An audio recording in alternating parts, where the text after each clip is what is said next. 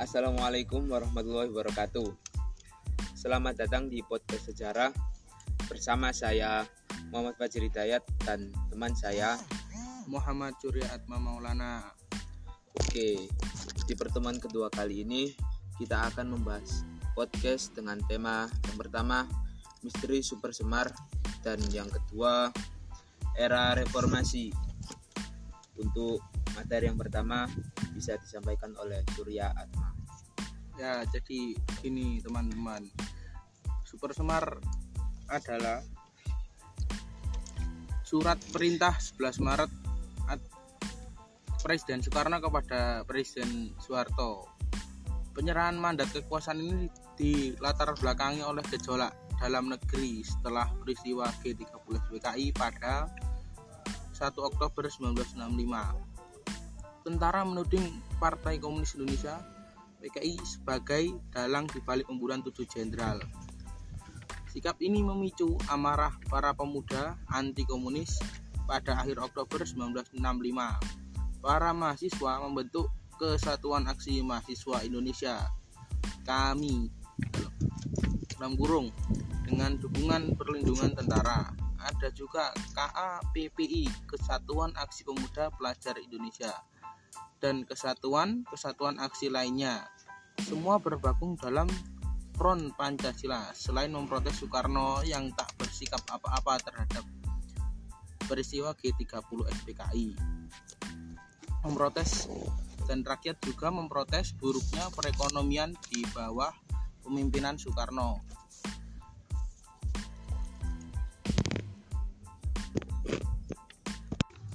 Super Semar sampai saat ini masih menjadi misteri besar di Indonesia.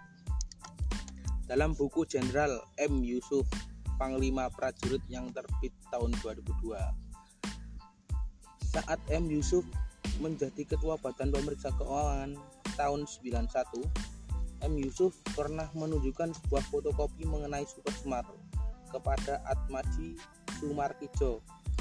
Salinan sen- salinannya sendiri tak begitu jelas, terdiri dari dua halaman tanda tangan presiden. Kau lihat ini, bunyi surat perintah yang asli, kata M. Yusuf kepada Atmadji Sumarkidjo. Saya Atmadji Sumarkidjo, sang penulis biografi M. Yusuf yang saat ini menjadi staf khusus seorang menteri, bertanya kepada ten- bertanya tentang Super Semar yang dilihatnya. Super Semar yang ada pada M. Yusuf itu adalah fotokopi hasil foto langsung dengan menggunakan kamera Polaroid yang diambil Kolonel Infanteri Aloysius Sugianto yang memotret saat Super Semar dibawa ke markas Kostrad malam sebelas Maret tahun sembilan belas enam puluh enam. Pada tahun sembilan belas enam puluh enam, Aloysius Sugianto adalah staf Kolonel Ali Purtopo, orang nomor dua di operasi khusus. Atmadji menambahkan, menurut M. Yusuf, salinan Super Semar itu disimpan oleh Kolonel Sucipto S H. Setelah dipotret Aloysius Sugianto, saat itu tidak ada yang terpikir untuk menyimpan Super Semar, karena merasa yang terpenting Super Semar sudah ada. Selain waktu itu, pukul tiga dini hari, ketika momen tersebut berlangsung pada tahun sembilan belas enam puluh enam, Kolonel Sucipto adalah ketua G lima Komando Operasi Tertinggi (K O T I), lalu menjadi Menteri Pertanian pada tahun sembilan belas enam puluh delapan. Lantas di mana hasil potret Aloysius itu aslinya yang saat ini belum ditemukan. Pada tahun sembilan belas sembilan puluh delapan, D P R hasil reformasi memberikan mandat kepada Arsip Nasional Republik Indonesia (A N R I) untuk melacak dokumen asli Super Semar. lima puluh lima tahun telah berlalu, dokumen itu belum diketahui keberadaannya. Opini M. Ridikers.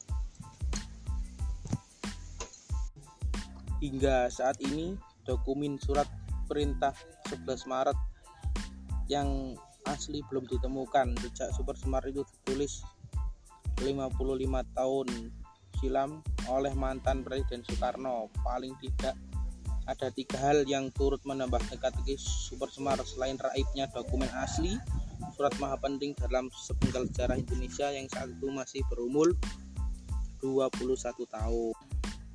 Arsip Nasional Republik Indonesia hanya mempunyai salinan dokumen Super Semar, itu pun tidak asli, dan ada tiga versi dokumen, yakni Sekretariat Negara, Pusat Penerangan Angkatan Darat T N I, dan Akademi Kebangsaan. Tetapi penulis biografi M. Yusuf, saksi mata lahirnya Super Semar Sukirjoat, mengaku melihat Super Semar. Dalam buku Jenderal M. Yusuf, Panglima Prajurit yang terbit pada tahun dua ribu dua, Atmadji menulis At M. Yusuf masih menjadi ketua Badan Pemeriksa Keuangan tahun seribu sembilan ratus sembilan puluh satu. Yusuf pernah menunjukkan sebuah fotokopi mengenai Super Semar kepada Atmadji Sumarkidjo. Sarannya sendiri tak begitu jelas, terdiri dari dua halaman, ada tanda tangan presiden. Saya menghubungi Atmadji. Dalam buku biografinya, M. Yusuf menolak setuju bila dikatakan mereka bertiga datang menemui Presiden Soekarno di Istana Bogor untuk menekan Presiden Soekarno agar menyetujui pemberian keuangan khusus kepada Soeharto. Yusuf mengakui sikap mereka bertiga adalah mendesak Presiden dengan dasar dan argumentasi yang masuk akal. Setelah akhirnya Presiden Soekarno setuju dengan konsep pemberian kewenangan kepada Soeharto, maka mereka langsung membuat konsep bentuk perintah atau komando tersebut, yang bentuk kata-katanya masih dicari yang tepat. Kata-kata mengambil semua tindakan yang dianggap perlu sebagai terjemahan dari pemberian kewenangan yang idealnya memang dibawa dari Jakarta. Oh, jadi begitu. Tapi bagaimana bisa saat Soekarno belum lengser tapi Soeharto sudah merasa memiliki kekuasaan? Jadi begini, dari penjelasan dalam buku biografi M. Yusuf ini jelas ada perbedaan interpretasi antara Soekarno dan ketiga jenderal tersebut. Bagi Soekarno, Soeharto hanya diberikan perintah untuk mengambil semua tindakan yang dianggap perlu, sehingga tidak akan membuatnya kehilangan kursi kekuasaan. Namun sebaliknya, bagi ketiga jenderal itu, mengambil semua tindakan yang perlu di lakukan adalah terjemahan dari pemberian kewenangan. Bahkan M. Yusuf mengaku mereka sengaja menghindari mendiskusikan apa batas dari kewenangan yang diberikan kepada Soeharto. Jadi kesengajaan untuk membuka ruang interpretasi yang luas pada isi Super Semar. Yang sesungguhnya terjadi adalah ketika para jenderal mengemukakan masa-masa sangat buruk, Soekarno bertanya dengan sedih, apa yang dapat dilakukan? Tanggapan Andi Yusuf, hanya Soeharto yang dapat mengendalikan situasi. Presiden bertanya, bagaimanakah ia dapat melakukannya? Yusuf menjawab, ia dapat bila Anda memberikan padanya otoritas untuk bertindak atas nama Anda. Surat perintah yang telah dibuat oleh Komandan Angkatan Darat kemudian dikeluarkan dan Soekarno menyadari permainan telah dimulai. Saat ia akan mendatanginya, Subandrio meminta untuk melihat dokumen tersebut dan membacanya dan berkomentar, tapi ini berarti menyerahkan semua kekuasaan kepada Soeharto. Presiden dengan ringkas setuju dan menandatangani surat perintah eksekutif yang memberikan kekuasaan kepada Jenderal Soeharto untuk bertindak atas nama Presiden agar menegakkan kembali hukum ketertiban di Indonesia.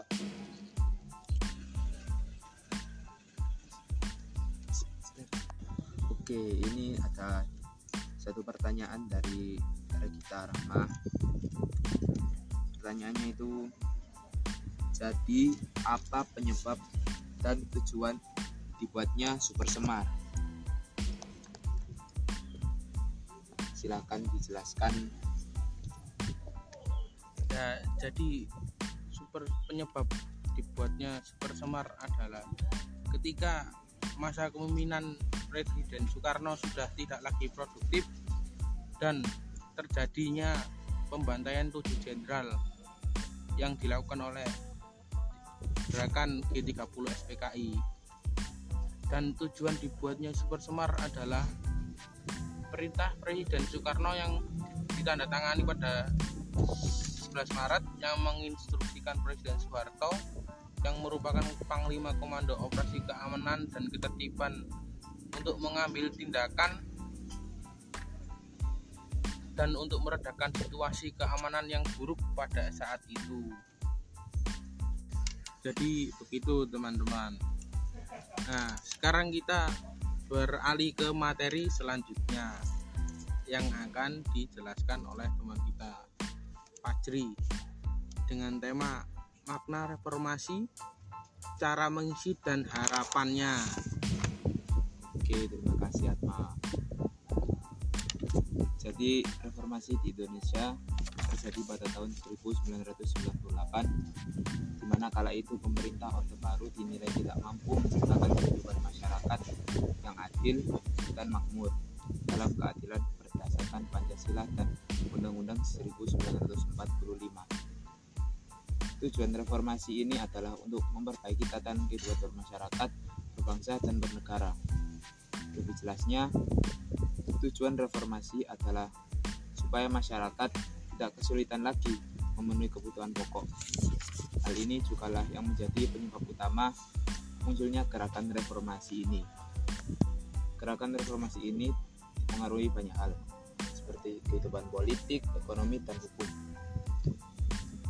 Pada awal kelahirannya pada tahun seribu sembilan ratus enam puluh enam, Orde Baru bertekad untuk menata kehidupan bermasyarakat, berbangsa, dan bernegara berdasarkan Pancasila dan Undang-Undang seribu sembilan ratus empat puluh lima. Namun dalam pelaksanaannya, pemerintah Orde Baru banyak melakukan penyimpangan terhadap nilai-nilai Pancasila dan ketentuan-ketentuan yang tertuang dalam Undang-Undang seribu sembilan ratus empat puluh lima yang sangat merugikan rakyat kecil. Bahkan Pancasila dan Undang-Undang seribu sembilan ratus empat puluh lima yang dijadikan legitimasi untuk mempertahankan kekuasaan. Penyimpangan yang dilakukan oleh pemerintah Orde Baru tersebut menimbulkan krisis multidimensi seperti krisis politik, krisis sosial, krisis hukum, krisis ekonomi, hingga krisis kepercayaan. Akibatnya, meletuslah gerakan reformasi pada seribu sembilan ratus sembilan puluh delapan. Oh, jadi begitu. Nah, sehubungan dengan makna reformasi ini ada beberapa sub yang akan kamu jelaskan. Oke, ini ada empat sub yang akan saya jelaskan di materi ini. Yang pertama, makna reformasi. Yang kedua, penyebab reformasi. Yang ketiga, cara mengisi era reformasi. Yang keempat, harapan di era reformasi. Nah, eh, makna eh. apa makna reformasi itu? Jadi makna reformasi ini dibagi menjadi tiga. Yang pertama, makna reformasi secara umum. Reformasi bisa dimaknai sebagai perubahan terhadap suatu sistem yang telah ada pada suatu masa. Itu adalah makna reformasi secara umum. Kemudian yang kedua, makna reformasi menurut K B B I. Makna reformasi menurut K B B I adalah perubahan secara drastis untuk perbaikan bidang sosial, politik, atau agama dalam suatu masyarakat atau negara. Di Indonesia, kata reformasi umumnya merujuk pada gerakan mahasiswa pada tahun seribu sembilan ratus sembilan puluh delapan yang menjatuhkan kekuasaan Presiden Soeharto atau era setelah kekuasaan atau era setelah Orde Baru, yaitu era reformasi. Dalam hal ini, reformasi yang terjadi di Indonesia pada tahun seribu sembilan ratus sembilan puluh delapan merupakan perubahan drastis yang mengubah kehidupan masyarakat Indonesia secara keseluruhan, tidak hanya pemerintah saja. Kemudian yang ketiga ada makna reformasi menurut para ahli. Menurut Setarmayanti, Reformasi merupakan proses upaya sistematis, terpadu, komprehensif, ditujukan untuk merealisasikan tata pemerintahan yang baik, good, good governance.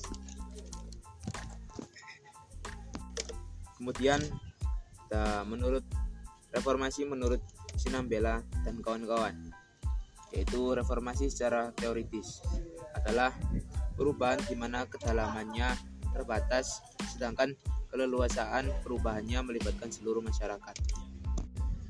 Kemudian, oke, jadi begitu adalah makna reformasi. Nah, selanjutnya kan ada bab penyebab reformasi. Itu ada apa saja penyebab reformasi itu? Jadi penyebab reformasi itu ada lima. Yang pertama, semakin melemahnya kondisi kehidupan ekonomi seluruh warga masyarakat bangsa sebagai akibat krisis multidimensi yang berkepanjangan, yang berkepanjangan dan terus-menerus.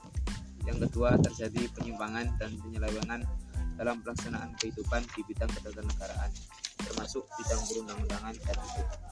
Ketiga, penyelenggara negara telah menggunakan kewenangannya secara otoriter di luar etika kenegaraan melalui tindakan yang sangat merugikan dan menekan kehidupan rakyat keseluruhan. Nah, yang keempat, perlunya langkah-langkah penyelamatan dalam segenap bidang kehidupan, khususnya yang menyangkut hajat hidup rakyat banyak. Yang kelima, reformasi harus menggunakan landasan kerohanian berupa falsafah dasar negara Pancasila. Jadi begitu adalah sebab-sebab reformasi. Nah, sudah. Sekarang kita lanjut ke sub selanjutnya, yaitu cara mengisi era reformasi. Dan reformasi ada banyak hal yang bisa kita lakukan pada saat era reformasi ini. Yang pertama, menjalankan tugas sebagai pelajar dengan penuh, dengan penuh tanggung jawab. Yang kedua, menata kembali struktur kenegaraan, termasuk perundangan dan konstitusi yang menyimpang dari arah perjuangan dan cita-cita seluruh masyarakat bangsa. Yang ketiga, melakukan perubahan secara serius dan bertahap untuk menemukan nilai-nilai baru dalam kehidupan berbangsa dan bernegara. Yang keempat, melakukan perbaikan di segenap bidang kehidupan baik politik, ekonomi, sosial budaya maupun pertahanan keamanan. Yang kelima, menghapus dan menghilangkan cara-cara hidup dan kebiasaan dalam masyarakat bangsa yang dalam masyarakat bangsa yang tidak sesuai lagi dengan tuntunan reformasi, seperti K K N, kekuasaan sewenang-wenang atau otoriter, penyimpangan dan penyelewengan lain. Nah, kita sekarang masuk ke sub yang terakhir, yaitu harapan di era reformasi. Ada banyak harapan yang yang bisa kita harapkan di era reformasi ini. Yang pertama adalah keterbukaan. Berbagai fenomena sosial dan pemerintahan dengan dukungan teknologi informasi telah dapat diketahui dan dapat diakses oleh semua pihak. Bahkan pemerintah telah menerbitkan U U Keterbukaan Informasi Publik. Dengan melihat hal ini, maka reformasi telah memenuhi harapan akan keterbukaan informasi. Namun, nampaknya ada kejanggalan di mana informasi yang bergerak bebas banyak menimbulkan efek negatif seperti berita yang beredar terkadang menjadi alat provokasi yang menimbulkan efek konflik vertikal maupun horizontal. Di sisi lain, informasi dan data yang menyesatkan bebas berkeliaran di mana-mana, seperti data pornografi dan penyebaran budaya yang tidak sesuai dengan budaya ketimuran. Kemudian yang kedua, peningkatan partisipasi atau peran masyarakat. Era reformasi telah membuka akses yang luas bagi masyarakat untuk mengusulkan sesuatu, untuk ikut serta dalam aktivitas pemerintahan dan untuk ikut serta mengawasi jalannya penyelenggaraan pemerintahan. Bila melihat ini sudah tentu, secara sepintas era reformasi telah memberikan ruang bagi publik. Namun, bila kita melihat lebih cermat dan mendalam, akan dijumpai fenomena janggal seperti perencanaan usulan anggaran seperti milik publik, namun karena usulan itu dibahas di ruang tertutup, akhirnya usulan yang masuk harus ada yang membawa ke dalam ruang itu, dan hal ini terjadi transaksi menarik sebagaimana kasus di Badan Anggaran D P R yang muncul heboh di permukaan. Lebih parahnya lagi, seakan siapapun bisa terlibat di posisi pemerintahan tanpa melihat kompetensinya. Dalam hal pengawasan, seakan semua orang bisa mengawasi, bahkan tanpa kutip semakin banyak yang mengatasnamakan kelompok atau organisasi tertentu mengawasi jalannya pemerintahan dengan tujuan tertentu pula.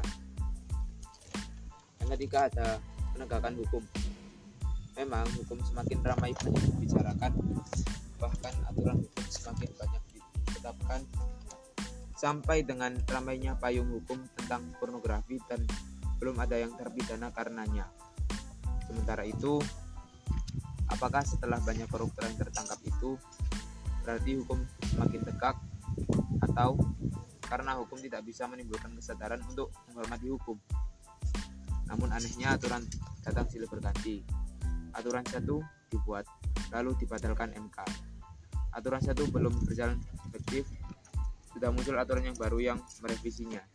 Sampai era, sampai era ini kita bisa pesan aturan dan catatan tertentu. Yang keempat, ada keadilan dalam kesejahteraan. Harus diakui bahwa semenjak reformasi, dinamikasi ekonomi global menyeruak ke berbagai negara. Investasi sering jalannya agenda titipan I M F tentang good governance, dan reformasi ekonomi telah meningkatkan pertumbuhan ekonomi rata-rata di atas enam koma lima persen, dan semakin banyak orang yang membeli kendaraan dan properti meskipun kredit, dan semakin orang konsumtif sehingga sumber daya yang ada di alam dirampok seperti halnya sumber daya hutan. Memang semakin banyak program subsidi untuk rakyat baik Jamkesmas, Raskin, B L T, P N P M. Memang biaya pendidikan katanya disubsidi, bahkan digratiskan. Namun nyatanya pendidikan semakin mahal biayanya dengan berbagai alasan seperti kelas khusus atau R S B I. Yang kelima ada profesionalisme penyelenggaraan pemerintah. Agenda ini benar-benar ditunggu masyarakat, di mana dengan target utama untuk memberikan pelayanan yang terbaik bagi masyarakat dan menekan praktek korupsi, kolusi, dan nepotisme. Pantas disyukuri pelayanan di berbagai Pemda dengan penerapan I T semakin cepat, mudah, dan murah seperti K T P dan K K. Namun masih banyak pelayanan masyarakat yang di institusi tertentu yang masih mahal dan sulit untuk dirubah karena kuatnya institusi tersebut. Untuk pelayanan energi dan informasi serta infrastruktur semakin berkualitas. Adapun yang masih menjadi pertanyaan besar, bagaimana dengan pemberantasan korupsi? Sedemikian daruratnya, maka dibentuk komisi khusus untuk pemberantasan korupsi. Namun ibarat pepatah, mati satu tumbuh seribu, di mana pelaku koruptor masih banyak yang beraksi secara terang-terangan, samar-samar maupun sembunyi-sembunyi. Ya, jadi begitu adalah materi tentang era reformasi. Nah, ini ada pertanyaan dari teman kita, Lauren, yaitu apa perbedaan masa Orde Lama, masa Orde Baru, dan masa reformasi? Perbedaan Orde Baru dan Orde Reformasi. Yang pertama,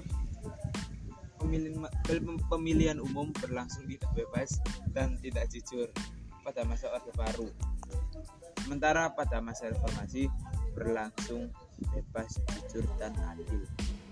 Yang kedua, pada masa, pada masa Orde Baru kebijakan ditentukan oleh pemerintah pusat, sementara pada masa reformasi dilakukan oleh otonomi daerah untuk memberi wewenang mengambil kebijakan pada bidang tertentu. Yang ketiga, pada masa Orde Baru pers dikekang, sementara kebebasan pers dijamin pada saat masa reformasi. Yang keempat, pada masa Orde Baru tindakan korupsi tidak ditindak dan dibiarkan, sementara pada masa reformasi dibentuk K P K untuk melakukan penindakan korupsi. Dan yang terakhir, pada masa Orde Baru terdapat dui fungsi A B R I, di mana militer memiliki peran penting dalam sosial budaya. Dui fungsi ini dihapuskan pada masa reformasi. Oke, itu adalah sedikit jawaban dari perbetaan perbetaan Orde Baru dan Orde Reformasi. Terima kasih atas pertanyaannya. Sekian dari kita. Terima kasih. Wassalamualaikum warahmatullahi wabarakatuh.